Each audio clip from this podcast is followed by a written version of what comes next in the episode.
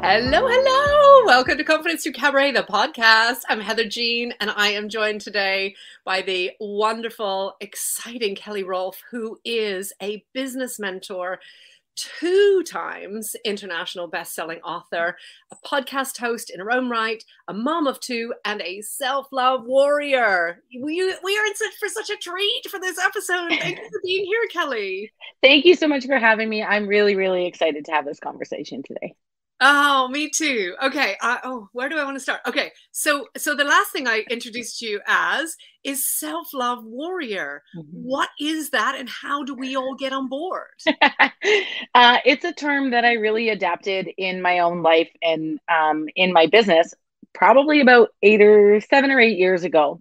I found myself really in a place that I didn't love myself. I didn't like myself. I didn't know myself. And so I went on this journey of who the heck am I going to be? If I don't know who I am and I don't know what I want, who am I going to be? I get to decide at this point. And I really started to pay attention to my desires, pay attention to what I wanted, pay attention to what I enjoyed, and really challenge some of the narratives around what it meant to be a woman in this time. At the time, I was a single mother. So, really breaking down narratives and changing the trajectory on what it meant to be a single mom. And every time I overcame a hurdle, I liked myself a little more. I respected myself a little more. And before I knew it, I was like, damn, that girl's fine. I love her. She's my best friend. And from there, I really adapted this new way of being and I shared all of what I was learning with the interworld, the internet world. And um, I started, you know, I like to call it a little revolution of becoming a self love warrior. And what that meant is we all have, can I curse here? Oh, yeah. We all have shit that we go through. We all have times in, in life that are really hard. And the more you trust yourself to stand back up, the more you fall in love with who you are as a woman the more you become a warrior uh, in your pursuit of happiness and joy and love and life and that's where self-love warrior came from i love that I absolutely love that. And it's it's interesting to me because I'm really right now, I don't know if this is the Mercury retrograde or I don't know what's going on because I don't know that much about all that stuff, but people keep talking about it and I'm like, okay, is this sapping my energy or what's going on here? But when I hear warrior, I think masculine energy. That's how I associate it. Mm-hmm. Right, which is the doing and the you know the the titles and the you know all the all the, the the stuff that we that we do that we've been told or fed that we're supposed to do, right? But then when you talk about joy and love and light, that's the feminine energy. Mm-hmm. Mm-hmm. And it's it's about intuition and creativity and feelings. And it's interesting because I woke up this morning and I started at the beginning of October, I started a new journal practice because I'm talking about journaling and I wasn't consistent in my practice. So I, I decided I needed to get serious. Um, and I realized, oh, feminine energy is over right now. I'm in masculine energy. Roll up the sleeves, folks. We're mm-hmm. getting stuff done today. And so when you say warrior, that's what I associate with it until you describe and define what you mean by it, which is so balanced and beautiful. Yeah. And, you know, w- when we think warrior, that's immediately we think fight, right? We're here to fight a battle. And I really coined the term because I wanted to change the narrative on the term. And when we talk about, I'm so excited. You just brought up energetics. It's my joy. Okay. So when we talk about feminine energy and the changing the narratives on on being a woman if we go way back to 5000 years ago women were goddesses and we were worshipped for our ability to literally continue evolution of human beings okay? So without us we cannot continue. We were also worshipped for our ability to feel we were worshipped for our ability to connect with one another and create sisterhood and have community. And we there's many, many research and articles and woo-woo stuff that say that we were actually as women able to stop wars. Um, and we were termed as the goddess. and that was really important and it's something that like lights my sacral on fire i'm like woo but then we were kind of really conditioned out of that and and conditioned to be suppressed as our goddess and rise in our masculine and so that's why so many of us don't know how to feel and don't know how to tap into desires and really struggle in relationships because we don't understand energetics but I teach the concept of the warrior as a disempowered warrior and the empowered warrior. And the disempowered warrior has her shield and her sword always, right? She's in fight or flight. So there's protection mode, masculine energy. I'm going to get shit done. I'm not going to feel. I'm going to keep you at arm's length. And the empowered warrior gets to put that down. She gets to put the sword and the shield down, and she gets to stand in her power. And a warrior, an empowered warrior, is in feminine energy. And so that is, I coined the term years ago while I still lived in fight or flight and didn't understand energetics. And as I grew and evolved as a, as a coach and as a woman, and I embodied the energetics in my life and in my relationships, I realized, huh, we all have a warrior within, but which warrior is rising in us? which one is really there for us at this present moment and how can we understand that the sh- the sword and the shield are no longer necessary for us to be safe. Yeah i love that. I really love that. I need to just sit with that for a second. I think oh last week because i i realize um that i was always on the go. I I was superhuman. I had so much done. People used to joke about the fact that I really wasn't human. I was a robot because I just could get so much done, and I never ran out of energy. I was energy, you know, the Energizer Bunny, the the Dur or Duracell Bunny, or whoever had a bunny. I don't know, but I was never ending on the go, and that became clear in 2019 when everything fell apart, and then 2020 when it, the, the, whole planet fell apart. Um, then I I realized that I wasn't tapping into my feelings. That's why I was always busy and I was avoiding mm-hmm. that question. And I talk a lot about that. But then last week, I realized, oh, that means I wasn't tapping into my feminine energy. Mm-hmm. For decades. Right. And I would challenge to say that when you were pulled to cabaret and when you really embodied that part of yourself and went on that exploration, that was the empowered warrior inside of you pulling you to that place where you could just be in your feminine energy in a controlled, safe environment, right? So it's important for us to note that our feminine energy is very foreign to most of us. We don't understand it. We feel unsafe and vulnerable there. It's not a comfortable place to be. And so we avoid it we avoid it. We default to masculine energy. We can get shit done there. We're in self preservation there. There's no room. There's no crying in baseball there. I hope somebody gets that movie reference. but right, like we just, we don't have to feel there. We don't have to show our feelings. We don't have to open. We don't have to be vulnerable. So most of us go there because we're uncomfortable in our feels. And that's what you did. You suppressed for so long, but cabaret pulled you in and allowed you to explore that side of you in a way that was welcomed and honored and and became such a joy for you. Yes, that's really true. Um, I fought it though. Mm-hmm.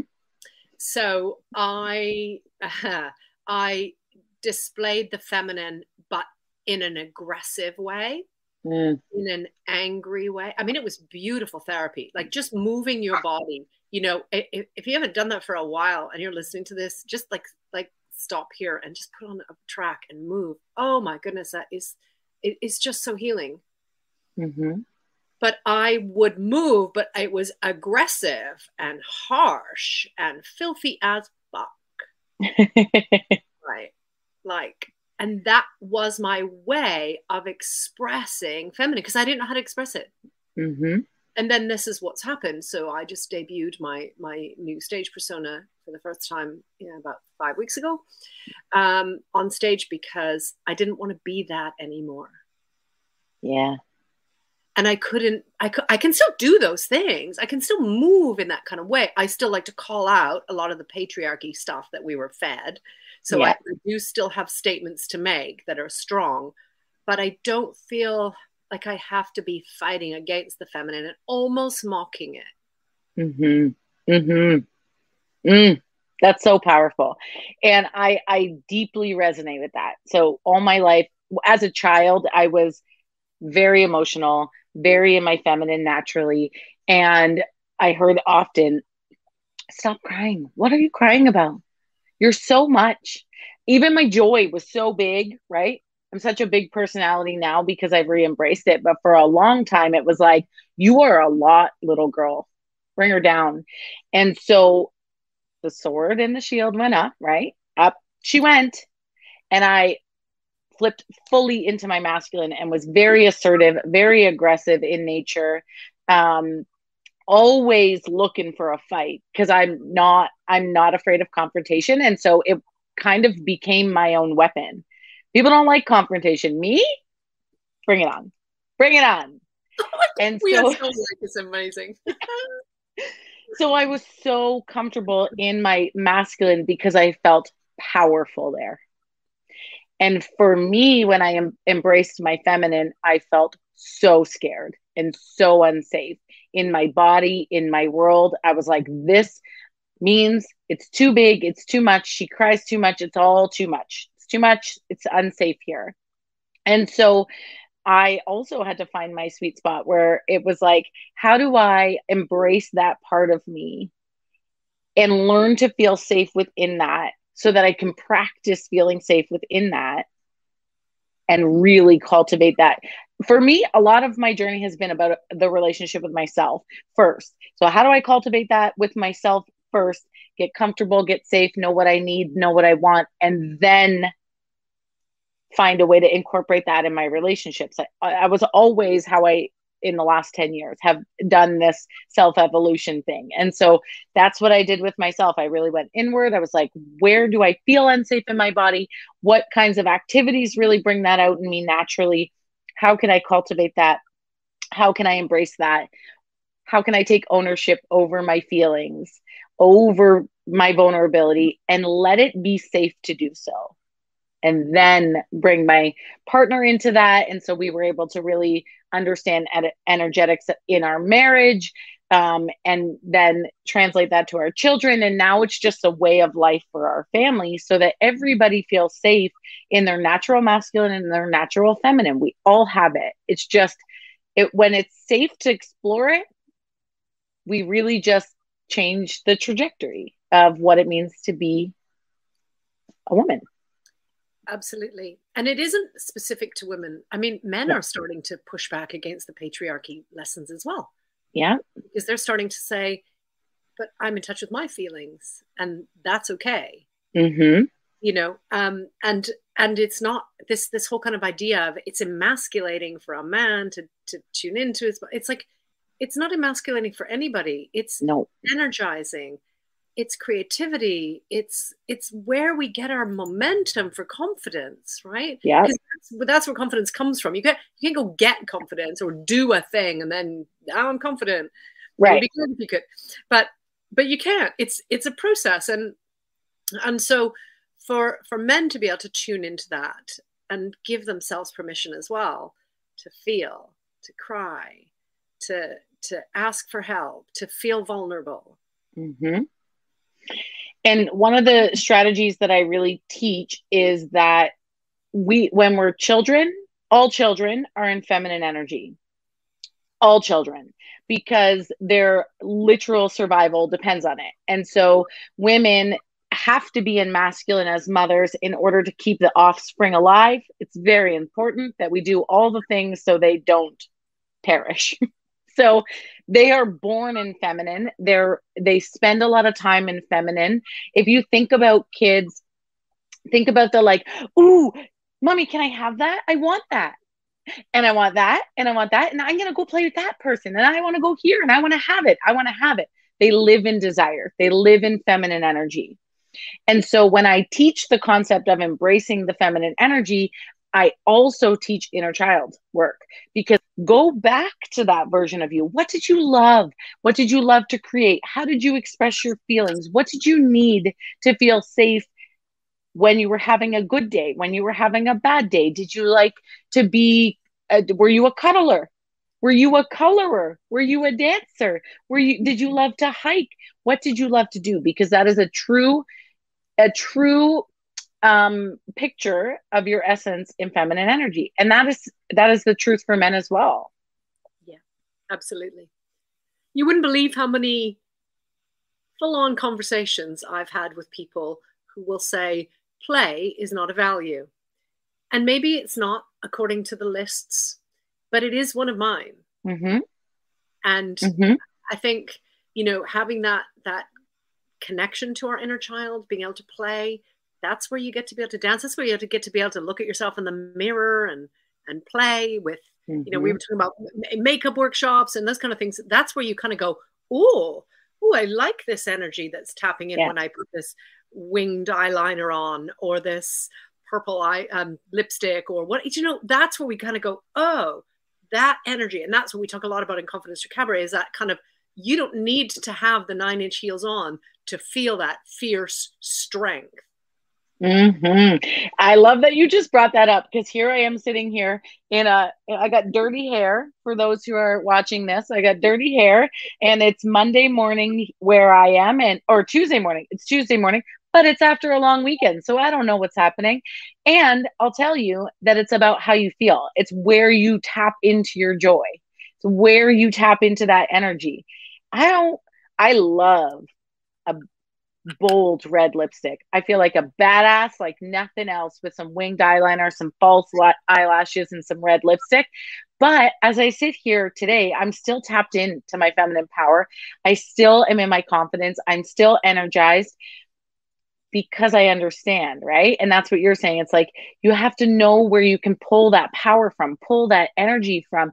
And I want to talk about play for a second because I get really annoyed with um, the interpretation of what that means in mainstream. People are like, but you're a grown up. Why do you got to play?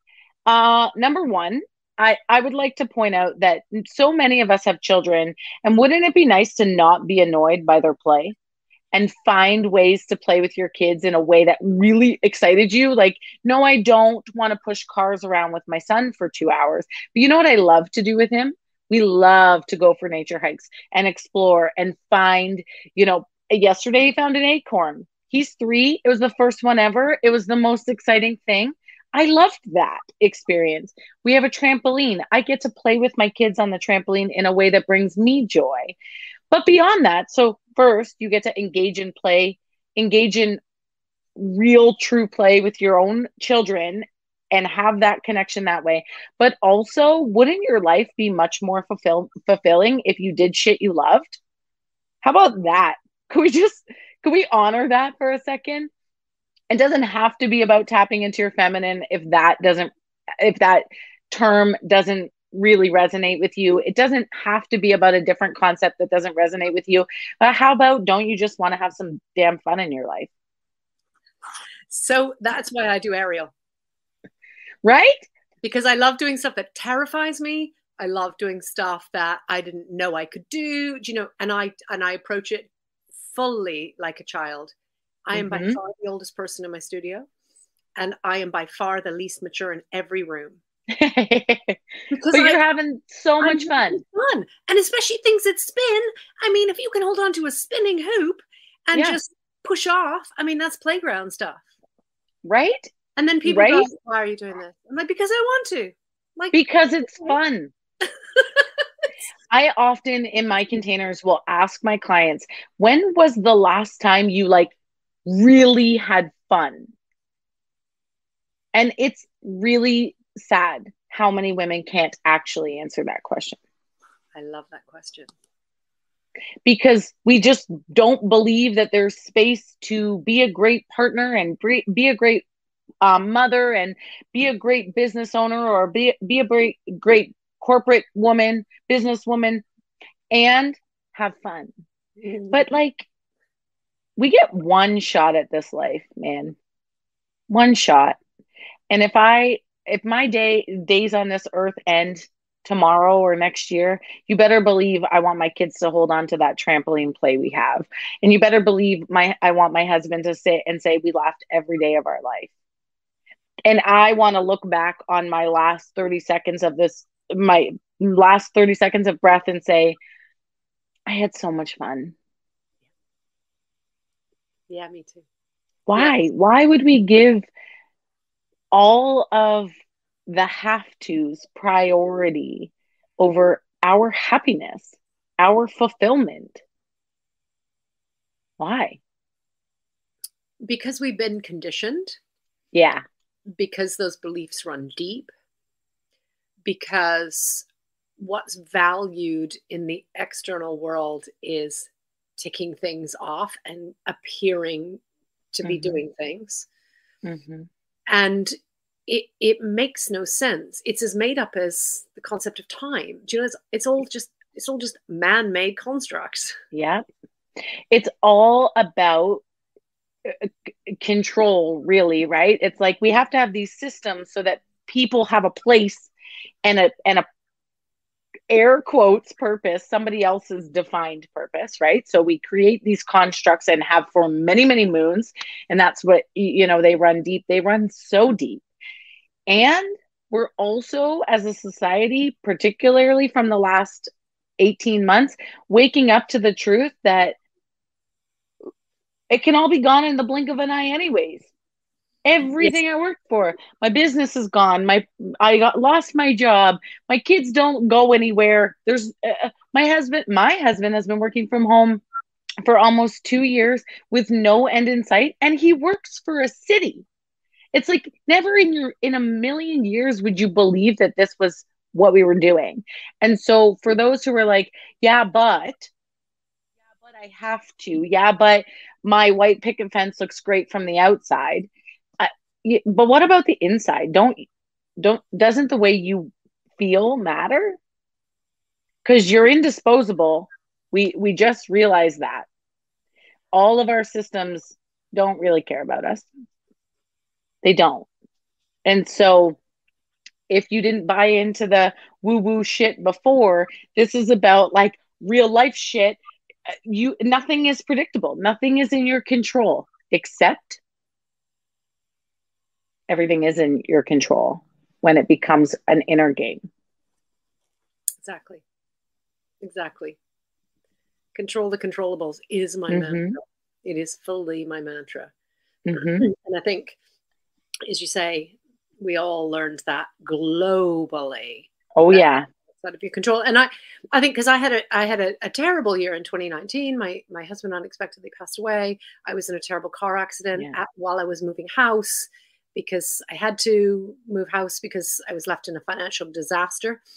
And, you know, I, I would have thought this is just me, right? Like this isn't happening to anybody else. And then I literally just went back to work. And then two months later, the whole thing, the, the whole planet shut down. And what's interesting is that when we look around us and see that everyone else is in that same boat, that control was always an illusion, mm-hmm. then it becomes real. And for some reason, when it's happening to us, then we think, oh, that's my problem. I've done something wrong, something, you know, and and it it it just feels like we're individual and we feel like we have to hide it. Mm-hmm. Or, you know, we feel like we're weak if we don't. And when we when we are able to kind of talk about it like we can with lockdown, then everybody understands, then great. Yeah. But, but but why are we not talking about the things that are unique to our story? Why are we hiding those? I've been talking about it loud and proud for 10 years about my shitstorm of a life. yeah, and I wouldn't have. Um, I had to fully hit rock bottom before mm-hmm. I could because not because I didn't want anybody else to know, although there it, that's part of it. Yeah um, I, I didn't, you know, because I'm very externally referenced, so I didn't want other people to think I was weak. And everybody kept saying, You're so strong. And can I say that that is my least favorite insult, mm. even though it's meant as a compliment? Mm-hmm. I just got so insulted by that because I wasn't. Um, but then I wasn't sharing it. And so, but the real reason was because I didn't want it to come through me and out. Like, in order for me to tell yeah. you it's got to come through me, I yeah. didn't want to acknowledge it. So there's no way I'm going to tell you. Like you can know if you know, but I can't tell you. It that's so funny. I I remember when I started really taking ownership over my life. Um, I had this moment where I recognized that that same thing, I wouldn't say things out loud because the moment I said them out loud, they became true. And the moment they became true, I had to take radical self responsibility. And then that became my mantra radical self responsibility equals evolution and growth. Radical self responsibility equals evolution and growth. We cannot stay stuck if we're constantly in motion. And so, um, but yeah, I, I I've been talking about my shit for 10 years. And the reason is because that was my rock bottom. And I had this huge moment of like, I cannot be alone in my self loathing as a woman, in my deeply conditioned belief that I'm not enough, in my deeply conditioned belief that my love is conditional based on my results. And so that's really what I talked about. And then single motherhood, I had a lot of judgment coming at me, a lot of shade in my affluent community about being what they deemed a young single mom. So I was 25 when I had my daughter. Here in Canada, that's young to have kids. And so um, I was the young single mom. So with that came judgment, right? Uh, she probably just got knocked up. She probably this, blah, blah, blah. She can't be that responsible, blah, blah. Meanwhile, that's the polar opposite of what happened. And I was walking through trauma and hell trying to get through it. And so I really worked to say, you don't know me. And even if you did, and even if I did just get knocked up, this little girl is safe and healthy and provided for. And I am no less of a healthy home because there's one of me. And I really worked to break down that stigma while simultaneously taking ownership over new belief that that was true, right? So I had to like take radical self responsibility around I'm not a piece of shit because I'm on my own, because he left, because things happened. I'm not less of a mother, not less of a woman. And I had to believe that. But in order to do that, it had to come through me. I had to say it and trust it.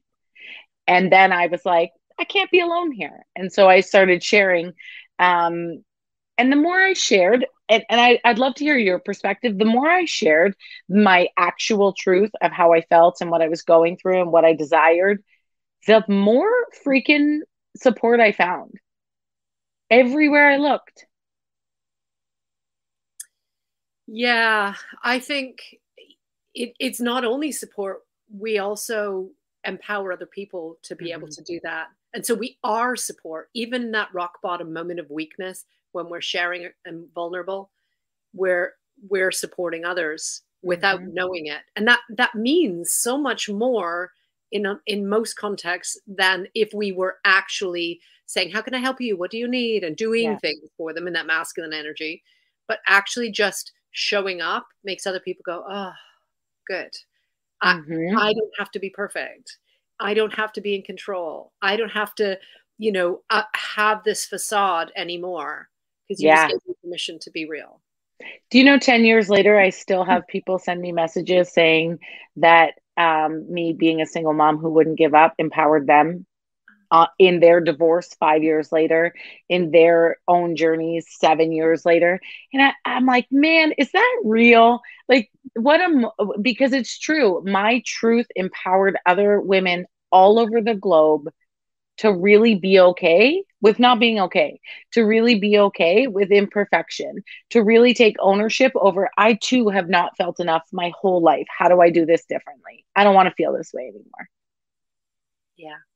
10 years later. Through, right? The only way through is through. So you get to that 10 years later. Mm-hmm. Yeah. As long as we keep moving, right? As long as one step, I always say one baby step after another. It's all it takes. One baby step. Even if it doesn't feel free real right now, your change doesn't feel real right now. If you just keep moving towards the thing that you want, the life that you want, the feeling that you seek, you will get there. It's inevitable. Yeah. And when you do, the whole journey makes way more sense. You're like, oh, that's why I had to learn that lesson. Oh, that's why that person had to leave.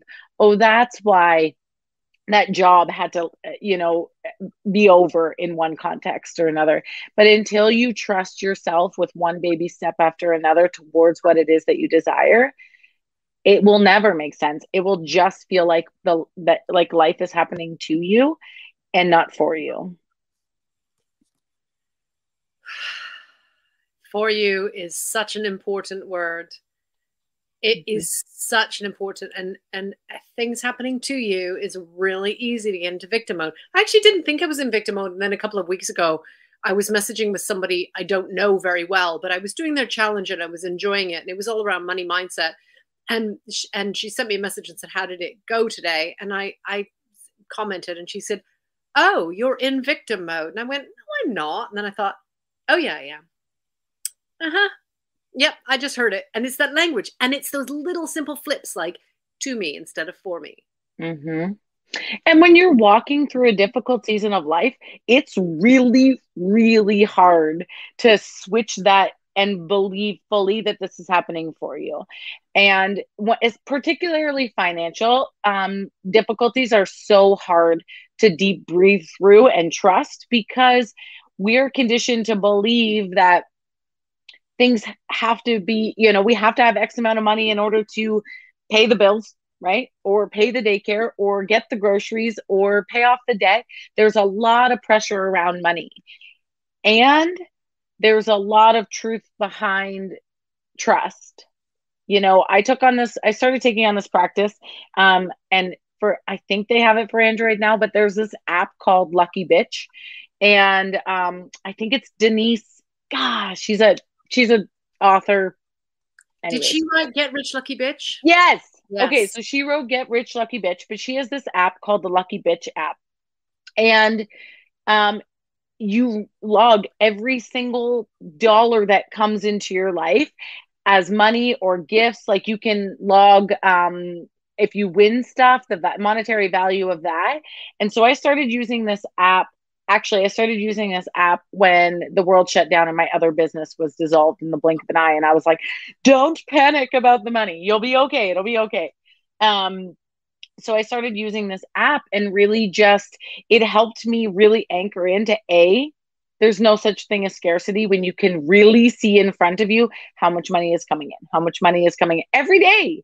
We don't even think about it, but like I, uh, my husband and I, it blew our damn minds how much money was coming in that when you, you know, when you tap your debit card all the time, it's like money in, money out. It's not real. It's just energy in and out, in and out until you look at the balance and you're like, what?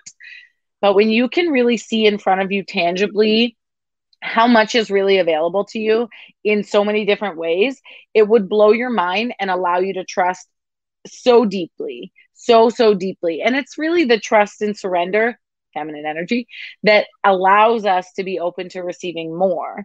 And in the most difficult seasons of my life, single mom, lost my job, zero dollars, had to provide. I that was probably the point in my story where I trusted myself for the very first time ever. Ever because something in me said it's to be okay. And I thought it's going to be okay. I don't know what the hell this looks like. I don't know what I'm going to do with my life because I worked in an industry that if you were let go from a, a position, you were no longer eligible for that position in a different industry or in a different place in that industry. And, um, you know, it was a wrongful dismissal and I could have fought it, but like, why do I want to work for a company that doesn't want me to work for them? Why do I want to do that? And you have to want to fight for a long time. Sorry, my lamp just fell on top of me oh cool. dear. Right you have to fight for you have to fight for a long time and i didn't want to do that. I was like if i'm not welcome here and you don't value the work that i do i'm out. And so i trusted myself and um, i followed each little baby step nudge and within a year i had doubled my salary and became a full-time entrepreneur. And i was like what just happened? What just happened? So never what do you say to somebody though who who is at that point when there is zero dollars coming in. And so then my when you're on the app and you're not putting anything in. So what I would say is a couple of things. The first thing I would say is if there's supports available for you where you live, access them. There's no shame in asking for help, none. Two, I would say you have to really face what is happening. Where's the belief that your worth is tied to your money? Where's the belief that nobody is there to support you when you need help? Where's the where's the belief, the deep the deep rooted, sorry, belief around money? So until we can really identify and I'll tell you a really quick story about this. So I always believed that my money problems, money problems, my money beliefs, my negative money beliefs. Did you see that Freudian slip there? Yeah. so I always believed that they were because my parents fought over money all the time. So I was like, money, having money makes you wrong, and not having money makes it someone else's fault. And so money equaled conflict and breakdown of relationships for me. So I had I I just struggled a lot around keeping money. I would make money and then I would spend money and I would make money and I'd spend money and I'd be like, why is there no money? And then I had to get really real with myself and say the numbers don't make sense. Like I'm making more than enough, but why is there not enough? So what's happening here? And what I really learned when I went super deep and asked myself the really difficult questions is I had nothing to do with conflict and everything to do with I didn't trust money to keep me safe. So I wouldn't hold it because I didn't feel safe. I didn't trust it. It meant that something bad was going to happen, or I had this like deep rooted belief there that, you know, I was not safe in the hands of money. I couldn't trust it. It couldn't trust me. And therefore, she was like a bird flapping in the wind from tree to tree in one tree out the other in one money tree out the other. Yeah. Yeah it's it's just like a sieve isn't it? It'll just keep flowing out. It'll just keep yeah. out. and and, and so and so once i could get clear on those beliefs with myself i could really create new beliefs i could say okay so if i feel that i don't i'm unsafe with money what would make me feel safe with money how can i create safety in money what am I afraid of when it comes to money? And how can I create safety in that? How can I regain control over my belief system as a grown ass woman now? Like, nobody gets to tell me that money is bad because your dad doesn't pay his child support and we don't have money for that and all the shit, right? I'm, I'm a grown ass woman. I can take care of myself and I can choose my own beliefs.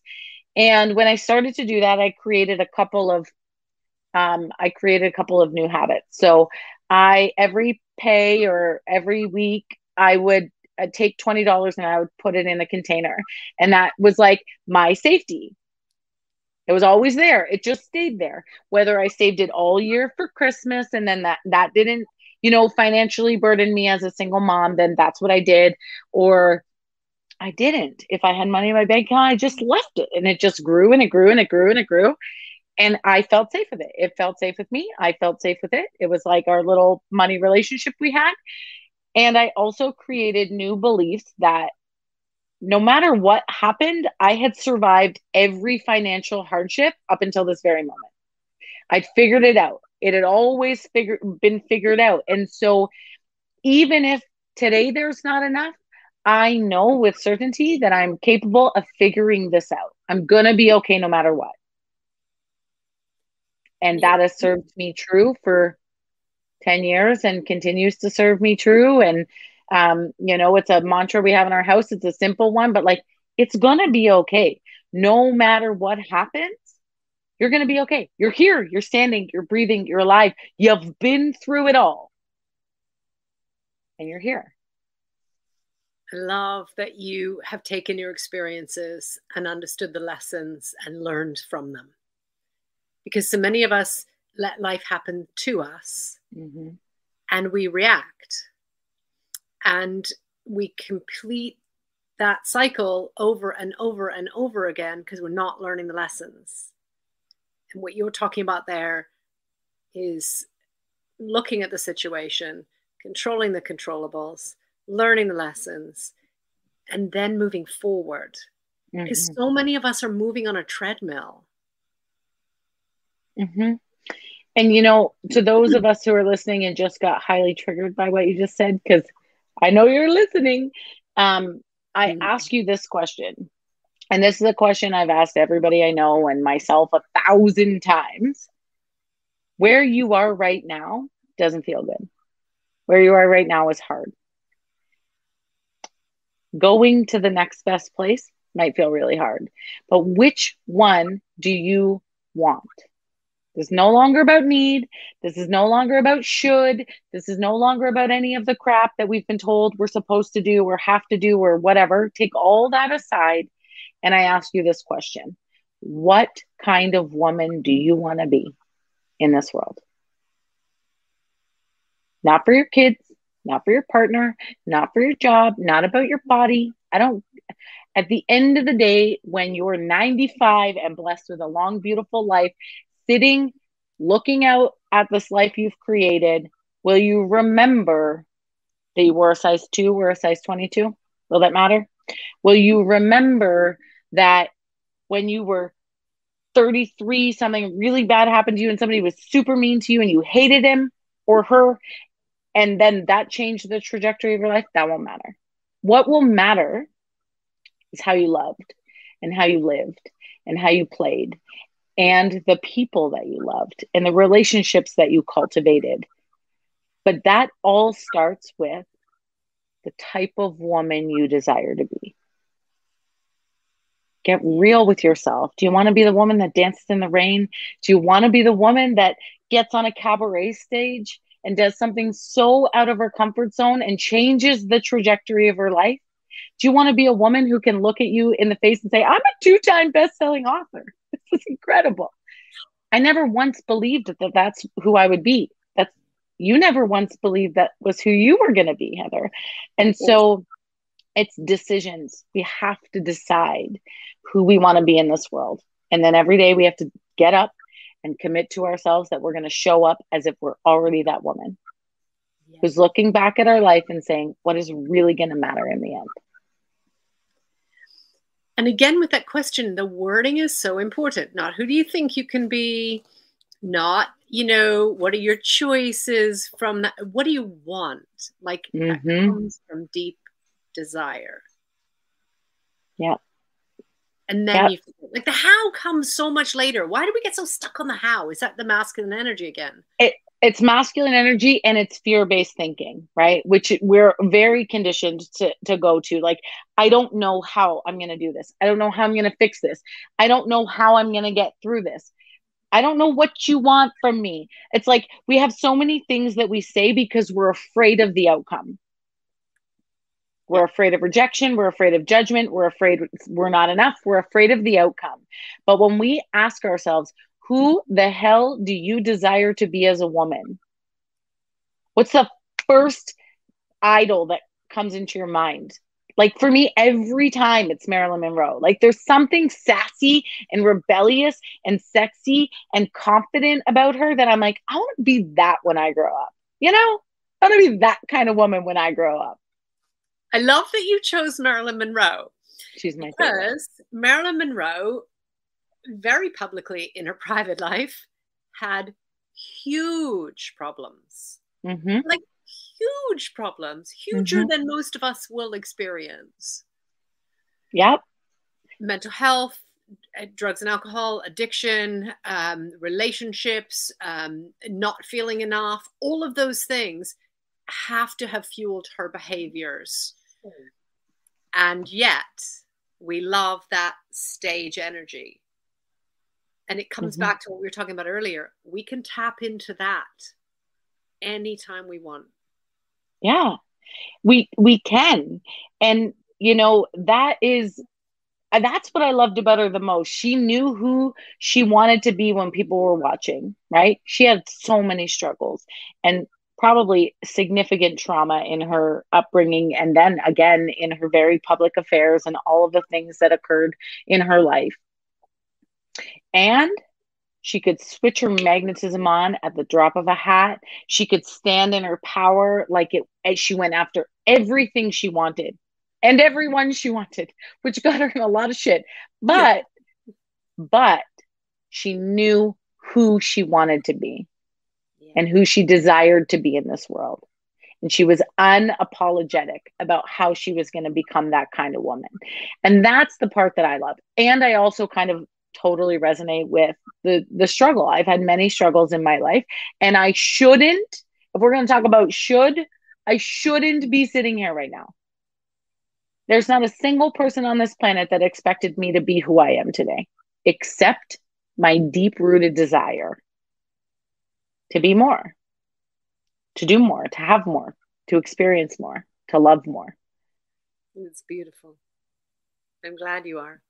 And I thank, thank you. you. for being you. And I thank, thank you, you for sharing that. That's that's just amazing. And I I'm so excited for people to hear this episode. I want to come back to what you were talking about with that energy, that kind of who Marilyn Monroe was in public. If you were performing cabaret, so cabaret is uh, it's typically in a small venue. So most comedians will start in some sort of a smoky bar somewhere like a, a little club. Um, uh, a lot of singers i mean very famously bette midler is you know started in all those kind of clubs. Dancers um, drag burlesque uh, a- anything vaudeville or cabaret. If you were performing cabaret what would you perform? Hmm. Shit. I don't know. Uh, yes, you do. I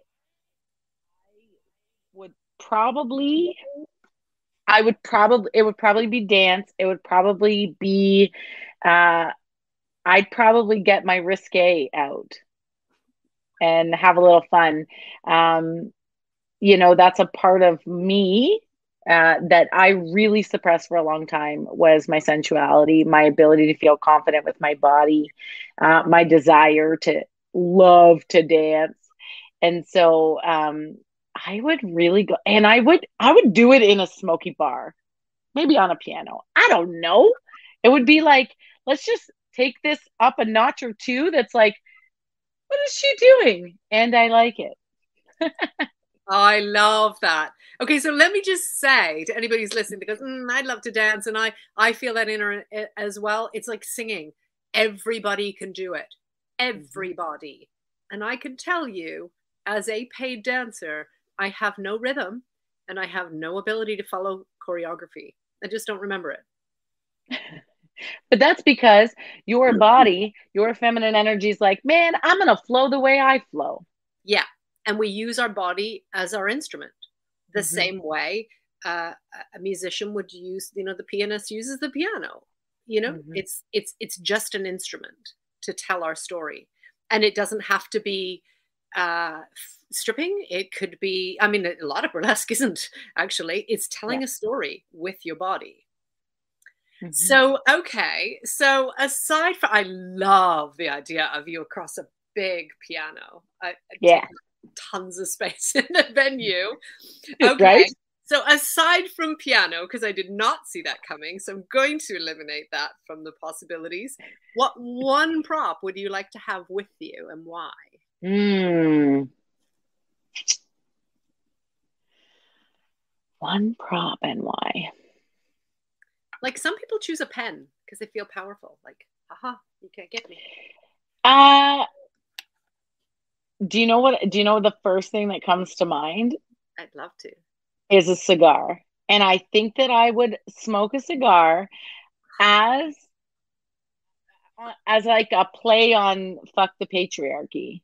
You know, the expectation of like who's watching and what they would think with their cigars in their mouth. Because I'm like in my head, I'm like it's 1950s and we're at a smoky cigar bar. Love that. And mm-hmm. women are not supposed to smoke cigars. Right. And yeah. Or be risque. Or, be or risque. take up too much space. And you're sprawled across the piano. Yeah, and I'm like, watch me. Moving in a risque way with a yep. cigar. I yeah. mean, you could do so much with that cigar as well. I just could. Saying. Just saying. Yeah. And that gives you a little preview of my style. But anyway, Let's not go there. I love that. Okay, and what, Kelly, is your stage name for being introduced? Please welcome to the stage.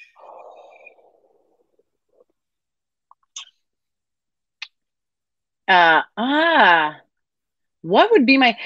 These are harder questions than how did you pick yourself from rock bottom and get to where you're going. I'm like, I have no idea. Uh, what you do though? You do. You do. You have you have that name in you. Oh, for sure, it's in me. I just have never given her thought. Um,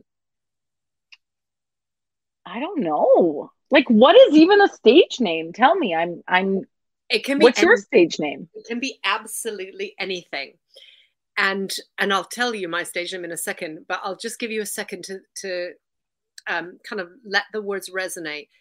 Don't overthink this question. Like if you're listening and you think, well, what would my stage name be? Like, you know, you could be really clever and you could, you know, if you watch RuPaul's Drag Race, all very clever names and they're yeah. all words and all of that.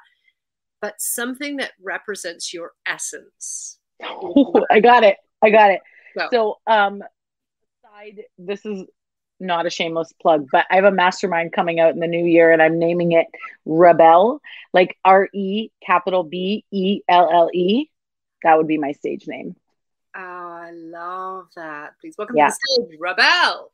Rebel, rebellious woman with her cigar in her stage presence. Oh, I love that. Yeah. Yeah. So, that's what that would be my stage name. I do a lot of work with with imposter syndrome and imposter voice, and we we very rarely doubt our imposter voice when it's telling us, you know, you're not good enough, and you're going to look ridiculous, and all of these things that limit us. And and so there is a, a, a very valid technique around naming that voice and talking to that voice. Well, I use the same with my stage name. Mm-hmm and I'm not kidding you, I am physically stronger when I talk to my to that part of me. So we used to jump the the fence um, over into the cemetery during during COVID because it was closed and it was a very high yeah. stone wall. And the cemeteries are beautiful in the UK because they're very very old and lots of grown parts. And it was just nice to go somewhere quiet and I would go, oh, I can't push myself over the wall. I, uh, I haven't been to my aerial studio. I'm tired, and uh. and then I would talk to myself in my voice, and I'd be like, "You are a fucking aerial dancer. Get mm-hmm. over the the wall." And I can every and time. Me strength, and it and I'm not like physical strength that I just didn't have that day. Mm-hmm. And I mm-hmm. talk to myself about that voice. If you talk to yourself and say, "Come on, rebel, let's do this thing," I mm-hmm. promise you, it's a different energy. Yeah, absolutely. I totally agree with that. I mean, I, it's a it. I'm all about the rebellion, right? A rebellion towards the patriarchy, rebellion towards imposter syndrome, rebellion towards believing all the bullshit we've told ourselves our whole life. I'm here to be a rebel. I'm here to empower women all over the world to be rebels and stop living in the bullshit we tell ourselves and really just follow the desire follow the the rebel in you that wants to you know shake shit up and do do things differently. Okay. Your lamp just fell again. My lamp just fell. My laptop is about to die. Um, it's not charging and i don't know why um, it's all happening. My coffee spilled right before we spoke. It's I a day. I have disappeared off of the screen, but I have heard every word you've said. And Kelly Rolfe, you are a true professional because you have carried on talking as if nothing is going on. Um, well, listen, I, I grew a business while I um, raised tiny humans, and um, I love to share this. People think it's ridiculous, but once upon a time, my son had the worst reflux. And so i if i ever wanted to work ever he i would have to like put him in the carrier and you know stand and talk on lives and build my business. And he vomited in my hair in the middle of a live training. And i was like well shit here we go. This is the worst most horrific thing that's ever happened in my life. Not really but i was humiliated. There was puke in my hair I just kept going. There's not a whole lot that will face me now.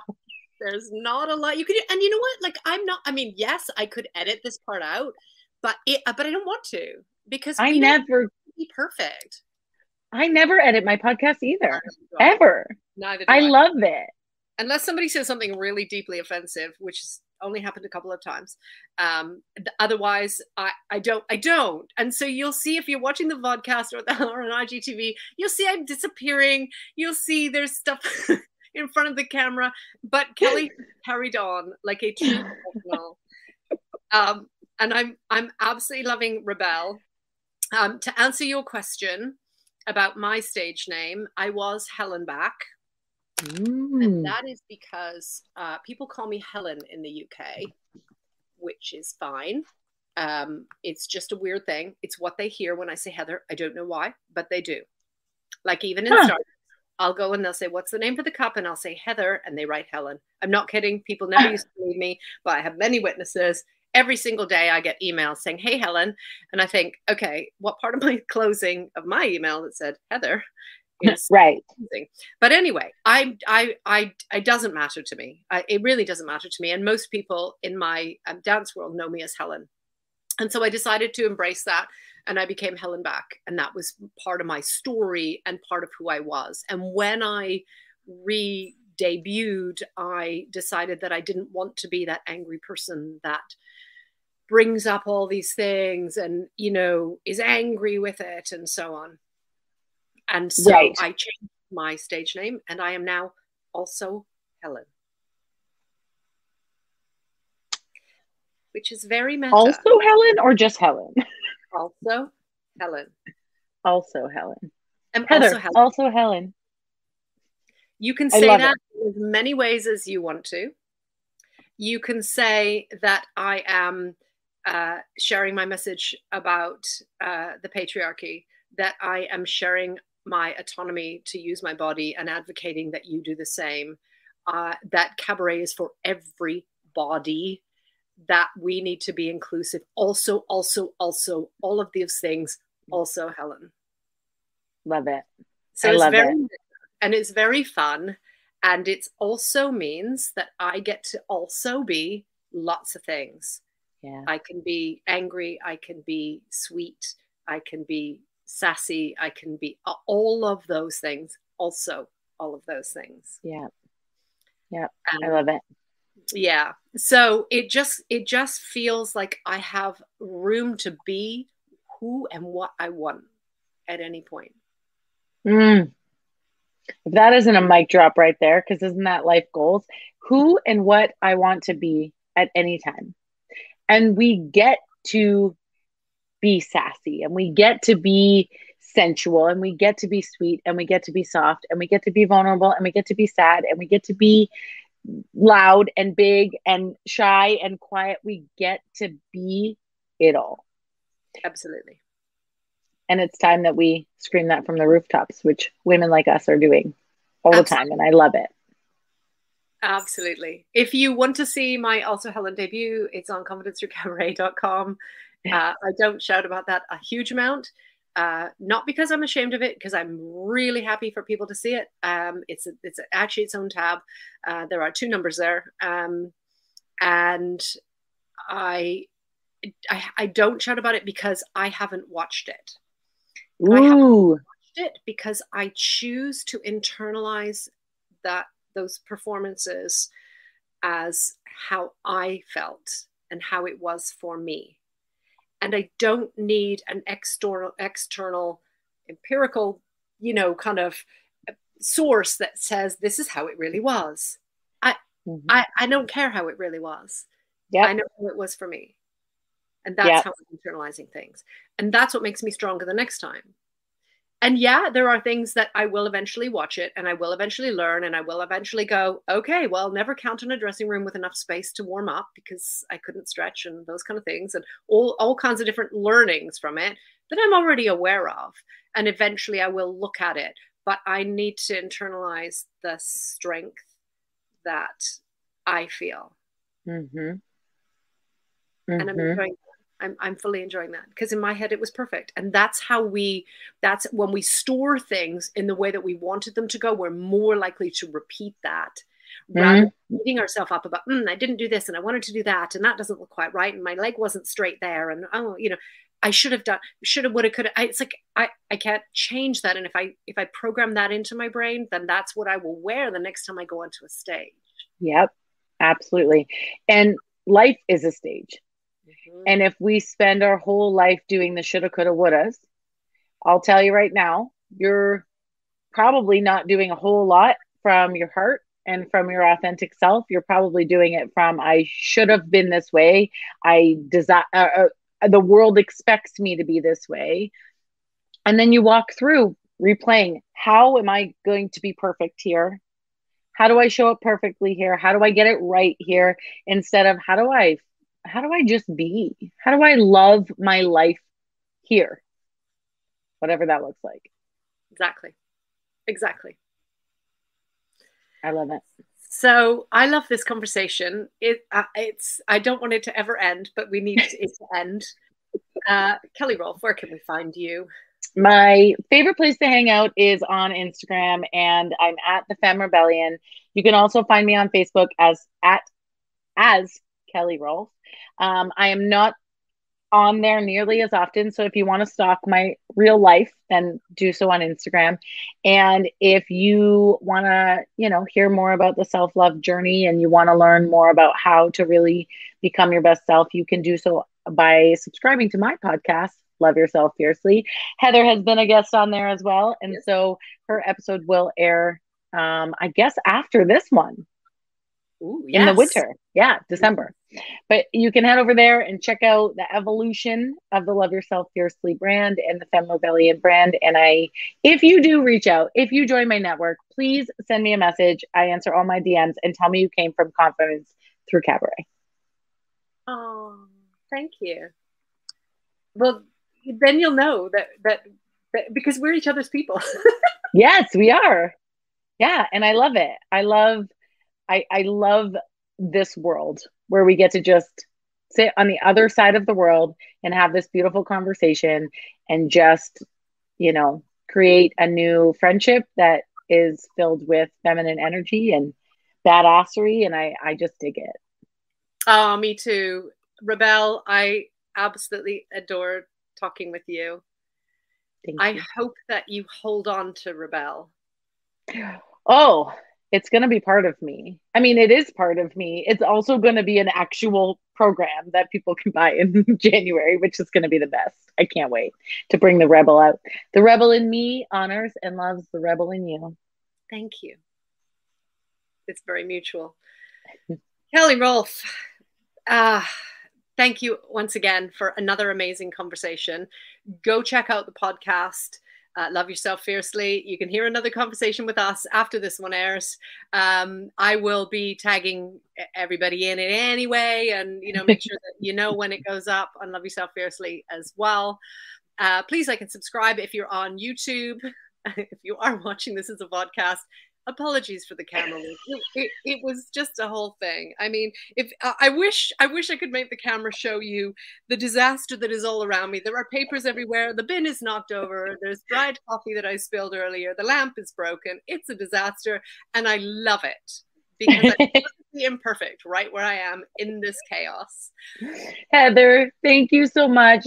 To the people listening, thank you so, so much for letting me come into your little world and sharing my journey. I loved being here and I love what you do.